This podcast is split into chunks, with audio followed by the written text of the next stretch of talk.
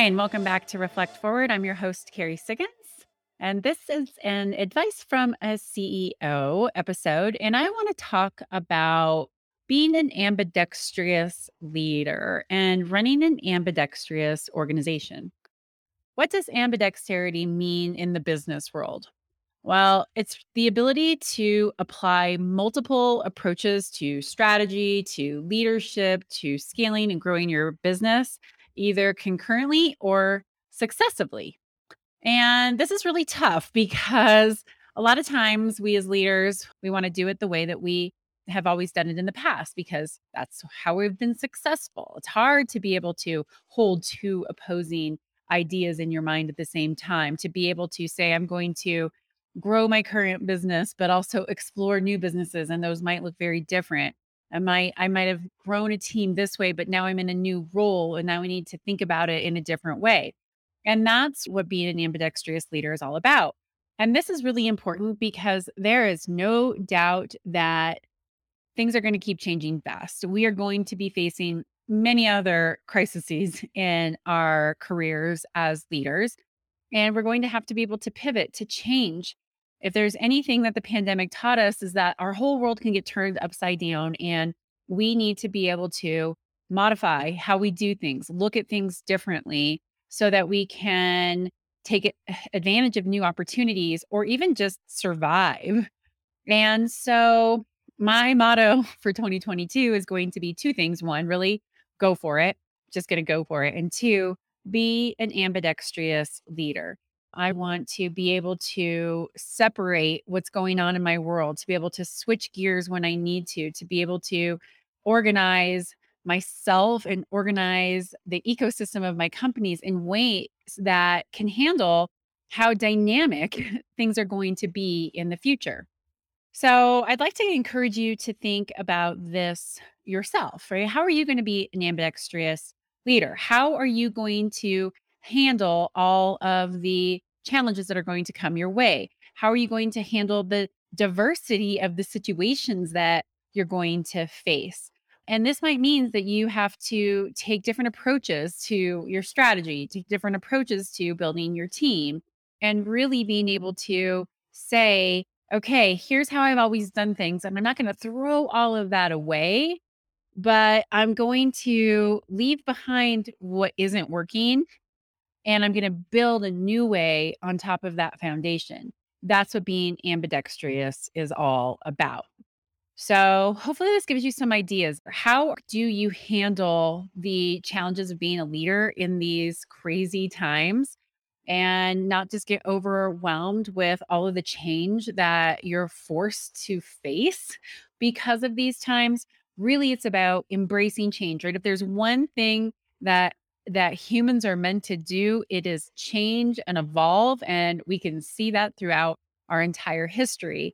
And unfortunately, there's a lot of us who are adverse to that because we're afraid of the outcome. We're afraid of failing. We're afraid of losing something that we have. So then we dig in and really try to keep status quo because that feels safe.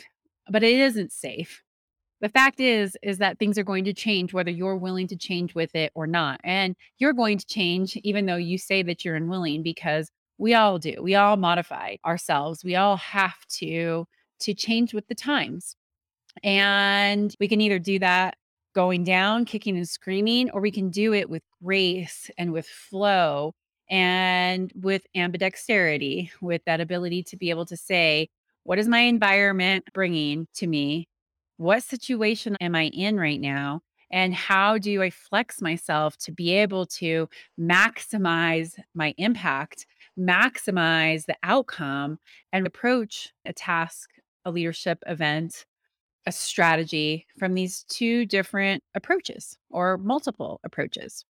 So, anyway, that's my thoughts today on really what leadership is going to require. I just wrote an article for Entrepreneur com on five leadership trends. And woven throughout all of this is really the need for more ambidextrous leaders, more ambidextrous organizations, organizations that can change as rapidly as our environment is changing, who can really set the pace for what this new way of doing business is going to look like that we don't quite all have figured out yet, but we know it's going to be different.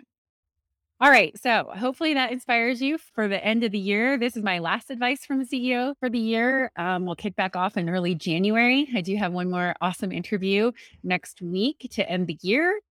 As you're thinking about your goals and and you know what you want for 2022, what a home run would look like for 2022, start to weave in this idea of of ambidexterity into it because I think it's going to be a pretty powerful tool and a powerful mindset to have going forward. Okay, my question of the week comes from one of my podcast guests. I was talking to him after my podcast, and he asked me, What is the best piece of advice you've ever received? And boy, I've received some good advice. I have so many fantastic mentors, and I try to surround myself with people who are far smarter than me, uh, who have different talents and skills than me, so that I can learn from them. But there's one piece of advice that I received that really stands out. And it came from a very near and dear mentor. And he said, Kerry, hard work will only get you so far. To build an exceptional team and to build an exceptional company, what matters the most is the quality of your relationships. I'll let that sink in. You know, that is pretty profound because when we're thinking about success, we often think about ourselves, right? Am I putting in the effort? Do I have a vision? Do I have a plan? Am I giving the proper guidance to my team? Uh, do they understand the expectations? Right? All of these different things that don't necessarily put the relationship first. But this is so true because in life, like that's what we all want to do. We all want to feel like we're part of something that's bigger than ourselves. We want to find that purpose in what we do.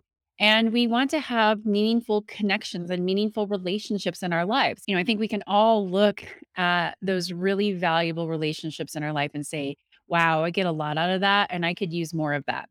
But it takes work. It takes a lot of work to build relationships, especially with your colleagues, because we all come in every day with all of our baggage from home, right? Life is messy. There's mm-hmm. always something that's going on. We come in with our own fears and worries about how we're going to be judged and comparing ourselves to others. And if we feel that our teammates aren't putting the relationship first, it's hard for us to do the same.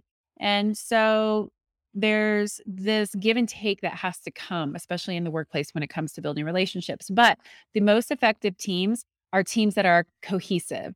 And that comes from trust. It comes from getting to know each other. It comes from clear communication.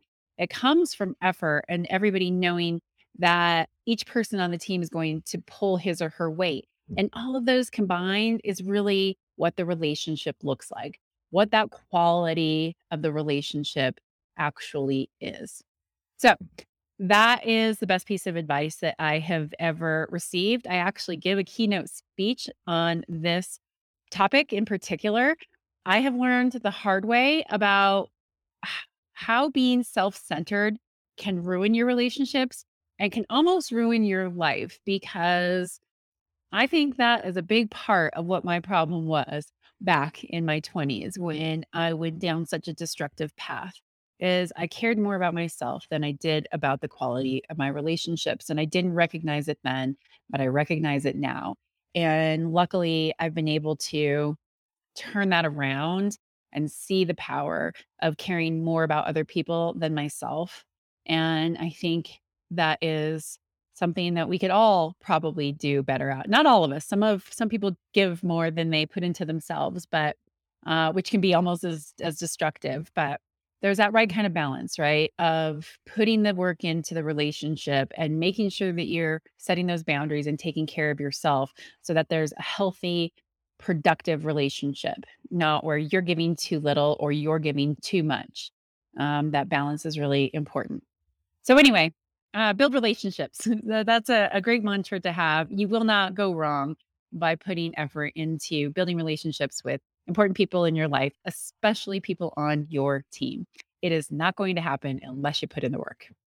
All right, that is my advice from a CEO uh, as part of Reflect Forward, last one of the year. I look forward to hosting you next week uh, for my final uh, interview of the year with a really fun and inspiring guy who I think will, you know, give you rocket fuel. Tune in next week to find out more. And if you like this podcast, please subscribe, like, rate, share. I always appreciate it. I hope that you have a wonderful holiday season. Oh, and I just learned from my French colleagues that you never say Happy New Year before the New Year is here.